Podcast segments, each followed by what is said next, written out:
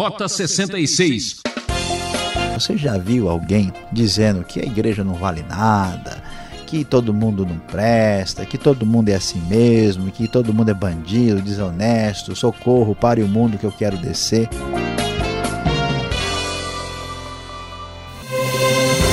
Sem estresse, ouvinte, suba no Rota 66, uma trilha percorrida por grandes homens de fé e você não ficará a pé. Estamos na etapa do primeiro livro dos reis, que apresenta vários golpes e crimes, ambição e sedução, luta pelo poder. Hoje o professor Luiz Saião chama a nossa atenção para o capítulo 19 com o título Conhecendo a Deus na Depressão. Não é fácil admitir, mas às vezes fica difícil prosseguir. Não se desespere e nem desanime, como costumava dizer o físico Albert Einstein. Você já sabe, ouvinte, no meio de toda dificuldade sempre existe uma oportunidade. O que podemos aprender nos momentos tristes de depressão? Não fique com essa cara, temos uma boa notícia, confira! O tema de nossa reflexão hoje será Conhecendo a Deus na Depressão. Como você já percebeu, o livro de Reis, ou primeiro livro dos Reis, começa a dar atenção especial ao profeta Elias, desde o capítulo 17. E agora, chegando ao capítulo 19, logo depois da vitória bem-sucedida de Elias sobre os profetas de Baal, quando o fogo desceu do céu e ele foi atendido em sua oração, agora nós vamos ver uma coisa impressionante algo que eu jamais poderia imaginar, e para dizer a verdade, eu só tive certeza mesmo depois de ir ler e conferir na Bíblia, porque eu nunca imaginei, nunca pensei que um profeta da estatura espiritual de Elias pudesse passar por depressão. Mas é isso mesmo, de pressão em pressão, o grande profeta Elias acabou caindo em depressão. E veja só o que aparece no texto bíblico da nova versão internacional. A partir do verso 2, o texto nos diz o seguinte: Por isso Jezabel mandou um mensageiro a Elias para dizer-lhe: que os deuses me castiguem com todo rigor se amanhã, nesta hora, eu não fizer com a sua vida o que você fez com a deles, referindo-se aos profetas que haviam sido mortos à espada pelo profeta Elias. Diante desta situação, o grande Elias, o poderoso homem de oração, Elias orou e o fogo desceu. Agora Elias fica apavorado e diz o texto que ele ficou com medo da ameaça de Jezabel e fugiu para salvar a vida. E diante dessa circunstância bastante incômoda, depois de ter entrado no deserto e caminhando um dia, ele chegou a um pé de giesta, sentou-se debaixo dele e orou, atenção, preste bem atenção, pedindo a morte. Já tive o bastante, Senhor, diz Elias. Tira minha vida, não sou melhor do que os meus antepassados. Depois se deitou debaixo da árvore e dormiu. Aparentemente, Elias, assim como acontece conosco, depois de um momento de auge, de ápice, de apogeu psicológico, agora está extenuado, entrando, parece que como que num processo de estresse, e agora ele esvaziou aí a sua bolsa de resistência e agora entrega os pontos e quer fugir da vida, não tem vontade de fazer mais nada e quem diria um profeta de Israel pedindo para morrer e nesta depressão profunda ele começa a dormir, como acontece com tanta gente. E, surpreendentemente, graças a Deus por isso, Deus é tão bondoso que Deus não abandona Elias nesta situação. De repente, um anjo tocou nele e disse: Levante-se e coma. Elias olhou ao redor e ali, junto à sua cabeça, havia um pão assado sobre brasas quentes e um jarro de água. Ele comeu, bebeu e deitou-se de novo. Mesmo servido por um anjo, imagine se na sua casa chegasse um anjo vestido de garçom para servir um pão assado gostoso, quentinho, saído do forno celestial, você simplesmente ia comer e virar para o lado e dormir. Elias está tão acabado, tão derrotado, tão deprimido, que a sua atitude nos surpreende. É realmente impressionante. O texto bíblico então prossegue que depois dele dormir, deitar-se de novo, o anjo volta, toca nele, dá ordem para ele prosseguir no seu caminho, e ele, fortalecido por aquela comida especial, viajou 40 dias e 40 noites e chegou até Horebe, o monte de Deus, lá embaixo, lá para o sul. E ali ele entrou numa caverna e passou a noite. Veja só, Elias parece que quer a sua aposentadoria espiritual. Elias parece que sente que já fez bastante, está aborrecido, chateado, amargurado, no fundo da sua depressão. E qual é o melhor lugar para alguém que está com depressão? Nada mais gostoso, aconchegante, assustador e horripilante do que entrar numa caverna desesperado, apavorado e querendo ficar escondido, absolutamente isolado. Graças a Deus que, apesar dessa dessa fuga, desse esconder-se, dessa busca do recôndito da parte de Elias, o que que nós vamos descobrir? Que a palavra do Senhor vem a Elias e chega ele e diz: "O que você está fazendo aqui, Elias?", diz o final do verso 9. E então Elias agora cutucado por Deus, tocado levemente pela pergunta divina, Elias responde e olha, escute só, preste atenção, veja como ele vai mostrar a sua angústia, reclamação e aborrecimento. Ele respondeu: Tenho sido muito zeloso pelo Senhor, o Deus dos exércitos. Os israelitas rejeitaram a tua aliança, quebraram os teus altares e mataram os teus profetas à espada. Sou o único que sobrou e agora também estão procurando matar-me. Elias diz: Olha, Senhor, vamos ser franco, acabou. Eu estou fazendo o que eu posso, eu sou sincero. Os israelitas não querem nada com nada, todo mundo acabou com tudo e agora só eu é que fiquei aqui e também querem me matar. Você já viu alguém dizendo que a igreja não vale nada, que todo mundo não presta, que todo mundo é assim mesmo, que todo mundo é bandido, desonesto, socorro, pare o mundo que eu quero descer? Pois é, este é o espírito da depressão que atacou Elias. Esta é a dor, o sofrimento terrível e Deus, surpreendentemente, nem responde à reclamação de Elias. Deus não vai ali reforçar essa atitude de autocomiseração, dizendo: tadinho, Elias, vem cá, né, senta aqui no meu colo que eu vou fazer um cafuné para você ficar mais tranquilo. Ou nem Deus age dessa forma, nem Deus diz para ele: Elias, que absurdo. Está querendo dizer que eu não estou cuidando das coisas direito? Que história é essa? Não. É muito interessante ver o que acontece. O Senhor lhe disse na sequência: saia e fique no monte na presença do Senhor, pois o Senhor vai passar.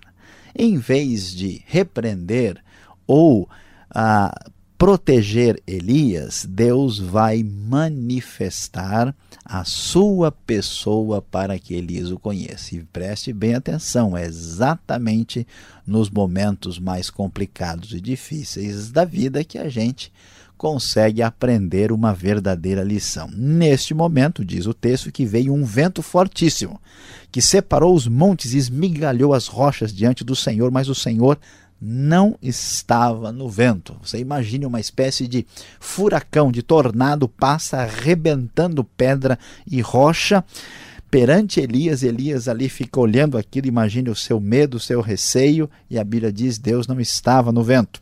Depois do vento houve um terremoto. Certamente você pode imaginar, se ainda não presenciou, o que é participar de um terremoto. Quanta destruição, mas o Senhor também não estava do terremoto. E em terceiro lugar chega um fogo, diz o texto, e o Senhor não estava no fogo.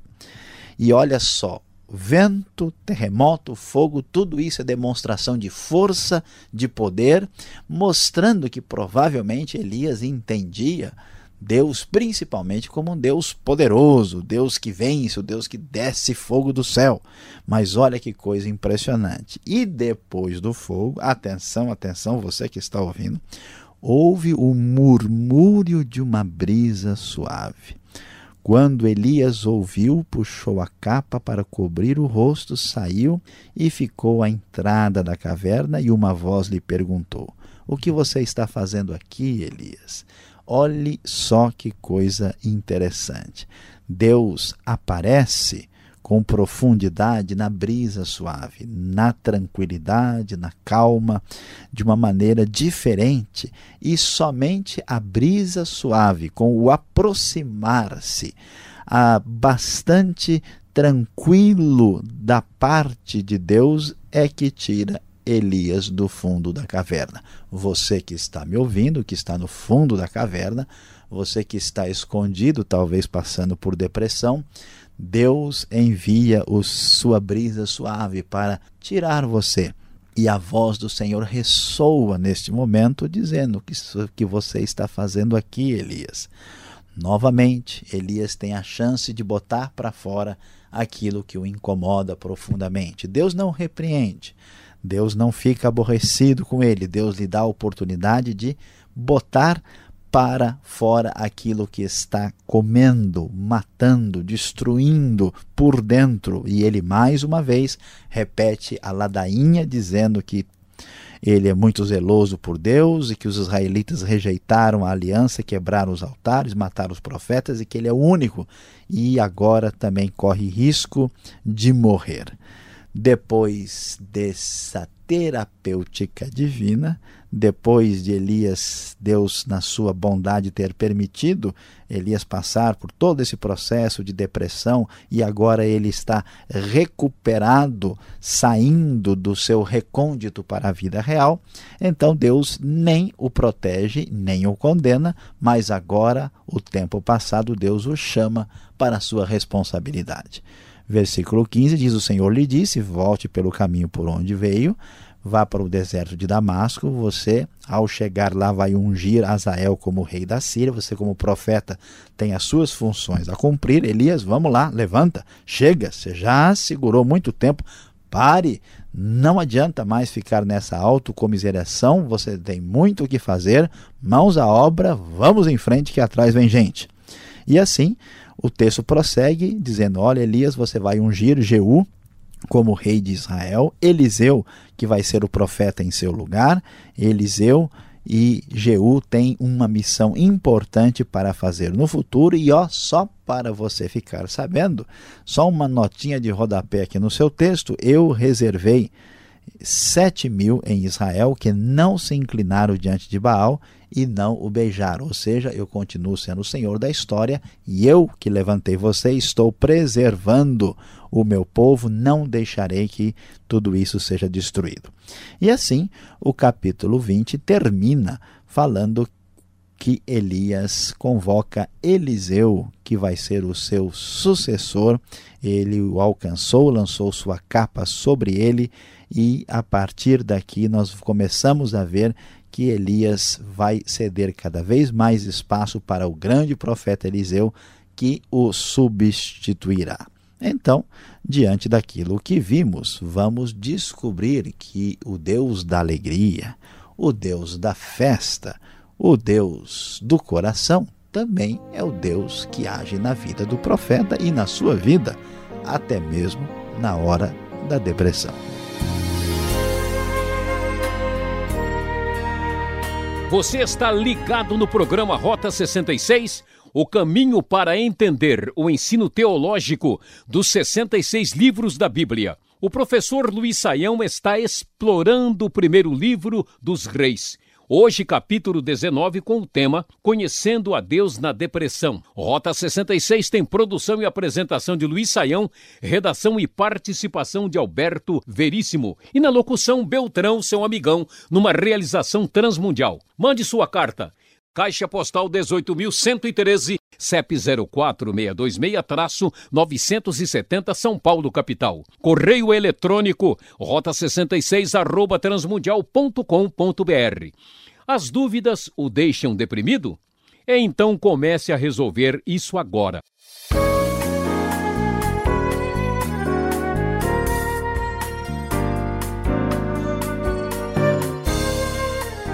Um dos momentos mais fascinantes do Antigo Testamento é o capítulo 19 do primeiro livro dos Reis. Professor Luiz Saião, que história mais intrigante! Como pode um homem de Deus ter depressão, se sentir assim tão desanimado? Será que isso aí não é coisa do diabo, não? Pois é, pastor Alberto, veja, a gente precisa avaliar isso com bastante tato e cuidado, é porque muitas vezes há uma espécie de generalização quando a gente fala sobre depressão. É verdade que uma pessoa pode ficar deprimida, extremamente desanimada, por a influência espiritual negativa. Isso a gente não pode negar. É claro que a Bíblia, mesmo o Novo Testamento, nos diz que o diabo vem para roubar, matar e destruir. Agora, o problema é que aí a pessoa acaba entendendo que toda e qualquer depressão ou sentimento negativo ou tristeza tem origem diabólica. E isso não é verdade. Existe até a tristeza de Deus que conduz ao arrependimento. Então, Deus pode ser a fonte dessa tristeza, dessa dor. Ah, existem pessoas que têm dificuldades ah, físicas, eles têm problemas, assim como alguém tem problema na vista, tem problema de diabetes, tem problema na articulação, a pessoa tem um problema no seu equilíbrio no cérebro e a sua depressão pode ser causada por uma raiz aí psiquiátrica. E tem gente que tem problemas por origem psicológica. Né? Aqui a gente vê que Elias tem um problema ah, é, de natureza espiritual e psicológico. Não quer dizer que Elias ah, tivesse qualquer influência diabólica e demoníaca. Então a gente tem que tomar um cuidado e tem que ter um raciocínio equilibrado, porque a grande verdade é que todo desequilíbrio é de fato coisa do diabo. Agora, o que chama atenção é o que aconteceu com o profeta Elias, esse grande homem de Deus, porque ele enfrentou 450 profetas de Baal numa, num grande evento e depois ele foge por causa de Jezabel, a rainha lá, a mulher de Acabe, por causa disso, por causa de uma ameaça. Pois é, pastor Alberto, é muito surpreendente. A gente deve entender aqui que temos uma realidade bem objetiva para ser percebida. Jezabel é uma simples mulher cananita, mas ela é uma mulher com poder e autoridade. Não é a Jezabel que vai enfrentar o Elias pessoalmente. Eles não vão né, lutar aí um contra o outro diretamente. Jezabel era a rainha que tem inclusive mais autoridade que o próprio rei Acabe. Ela poderia enviar né, muitos soldados para perseguir e matar Elias. Mas mesmo assim, isso não justifica, porque o Elias enfrentou né, todo o povo, os 450 profetas de Baal, naquele cenário todo, ele teve a coragem e ele enfrentava o rei Acabe direta e pessoalmente. Ele ter fugido da Jezabel mostra aqui uma espécie de ironia por trás do texto. O mesmo homem corajoso que enfrenta todo mundo, na hora da sua fragilidade, não tem coragem de enfrentar uma mulher estrangeira. Isso vem mostrar para nós a grande verdade é que o poder pertence a Deus que o homem, qualquer ser humano, por mais firme que esteja, deve entender que a força não está nele, que o poder não pertence a ele. Por isso é tão aconselhado a nossa atitude de humildade, a nossa atitude de ponderação, porque quando a gente acredita que nós temos a força e o poder, que nós somos, como se diz aí, né, os reis da cocada preta, o dono do pedaço, aí, pastor Alberto, a coisa realmente complica, porque o poder pertence a Deus. Olha, o sentimento de Elias era de depressão, de desânimo, e parece que o mundo dele tinha caído, o céu estava caindo. E aí, no verso 11, lá no verso 12, qual o significado de vento, terremoto, fogo? Parece que tudo está conspirando contra ele. E de repente, uma brisa. Tem algum significado em tudo isso? Olha, pastor Alberto, você está falando tanto sobre essas coisas que eu estou até meio assustado. Sei lá, será que eu vou ficar deprimido, né? Tanto vento, terremoto, fogo, o que quer dizer isso? Que história é essa? Olha, aqui Deus está mostrando o seu poder. E essas coisas, terremoto, fogo, vento, muitas vezes na Bíblia, estão associados com juízo, com a, demonstração do poder de Deus. O que, que Elias está dizendo? Deus, na verdade, o senhor não está fazendo nada, eu estou sozinho aqui segurando o rojão. E os caras estão aí chutando o pau da barraca, o pessoal está aprontando. Então Deus está dizendo: você quer ver? como eu continuo sendo Deus, e se eu quisesse, se eu pensasse um pouquinho, eu detonaria tudo isso de uma hora para outra, mas eu estou agindo da maneira adequada, conforme a minha ação, o meu poder soberano. Então, Deus mostra para ele que o problema não é a sua demonstração de poder e a sua capacidade de exercer o julgamento. É que Deus dirige a história com base na sua sabedoria, na sua soberania, e Elias pôde experimentar isso. E a grande questão é que ali ele conhece mais profundamente, mais adequadamente quem Deus é. Deus é paciente, Deus dá mais um pouquinho de chance, Deus age na sua misericórdia, Deus age conforme seus critérios soberanos e Elias teve uma boa lição para descobrir isso. É nada como uma boa brisa para esfriar a cabeça, né? No meio da tormenta. Agora, Elias, de repente, ele recebe uma nova função, um trabalho. Bom, você está aí desanimado, parado, então vamos trabalhar. Você vai lá ungir o rei da Síria, vai ungir como rei Jeú, rei de Israel. Por que ele tem essas atribuições agora de ungir um rei estrangeiro? Pois é, isso é um pouco estranho, mas não é demais. Porque na antiguidade eh, se entendia que o direito real, que o poder vinha dos seres divinos e que eram representados pelos seus profetas. E os reis da antiguidade tinham isso da influência ou de uma espécie de, de presença dos profetas ali atuando junto ao rei. E isso era uma realidade internacional, não era só no caso de Israel. E como todo mundo respeitava os deuses dos outros povos, não é impossível que Elias pudesse lá como o grande profeta de Israel ir lá fazer uma espécie de, uh, de cerimônia especial uh, para uh, participar né, da cerimônia especial em favor do rei da Síria. Não temos dados, informações objetivas sobre isso. Com respeito ao rei de Israel, é bastante claro. O profeta, como já acontece desde o começo, desde Saul, né, tinha aí essa prerrogativa de ungir em nome de Deus para chamar a bênção sobre, invocar a bênção sobre o rei.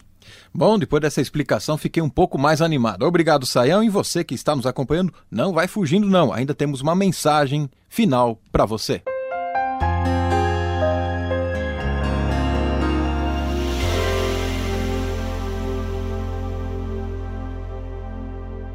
Hoje, no Rota 66, estudando o primeiro livro dos Reis, nós vimos o capítulo 19, estudamos com atenção o tema Conhecendo a Deus na Depressão. Você viu como o profeta Elias entrou em depressão e como Deus o abençoou e o tirou dessa situação.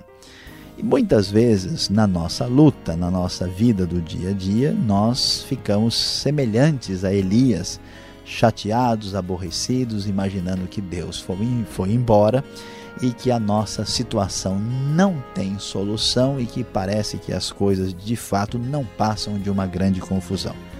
Veja bem, preste atenção, por incrível que pareça, muitas vezes é na hora da depressão que se conhece a Deus com o coração.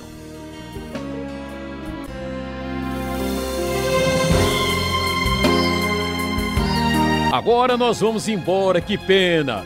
Mas o programa Rota 66 volta nessa sintonia e horário com mais um estudo da série no primeiro livro dos reis. E contamos com você. Até o próximo. E acesse o site transmundial.com.br e aquele abraço.